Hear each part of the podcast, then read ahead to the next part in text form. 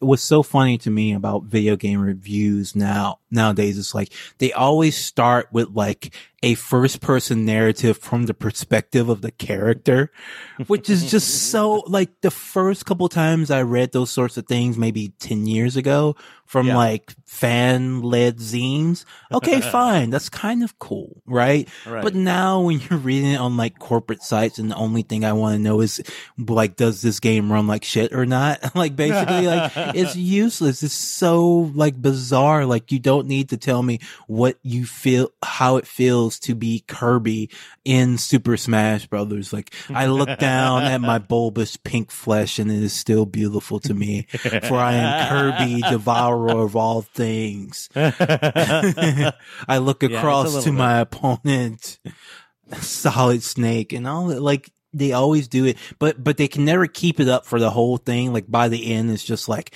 this kicks ass, ten out of ten stars. Like it's so funny. Yeah.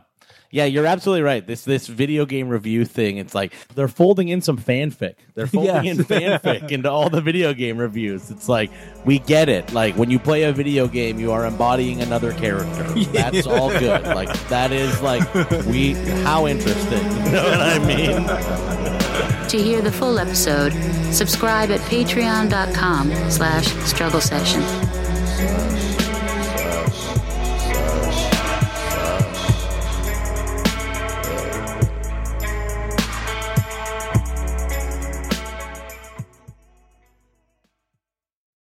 Like what you hear? Want to hear more? Check us out at patreon.com slash struggle session or sesh.plus or struggle session.substack.com for all our public episodes, commercial free, as well as hundreds of bonus episodes. Thank you to all our listeners for holding us down five years strong.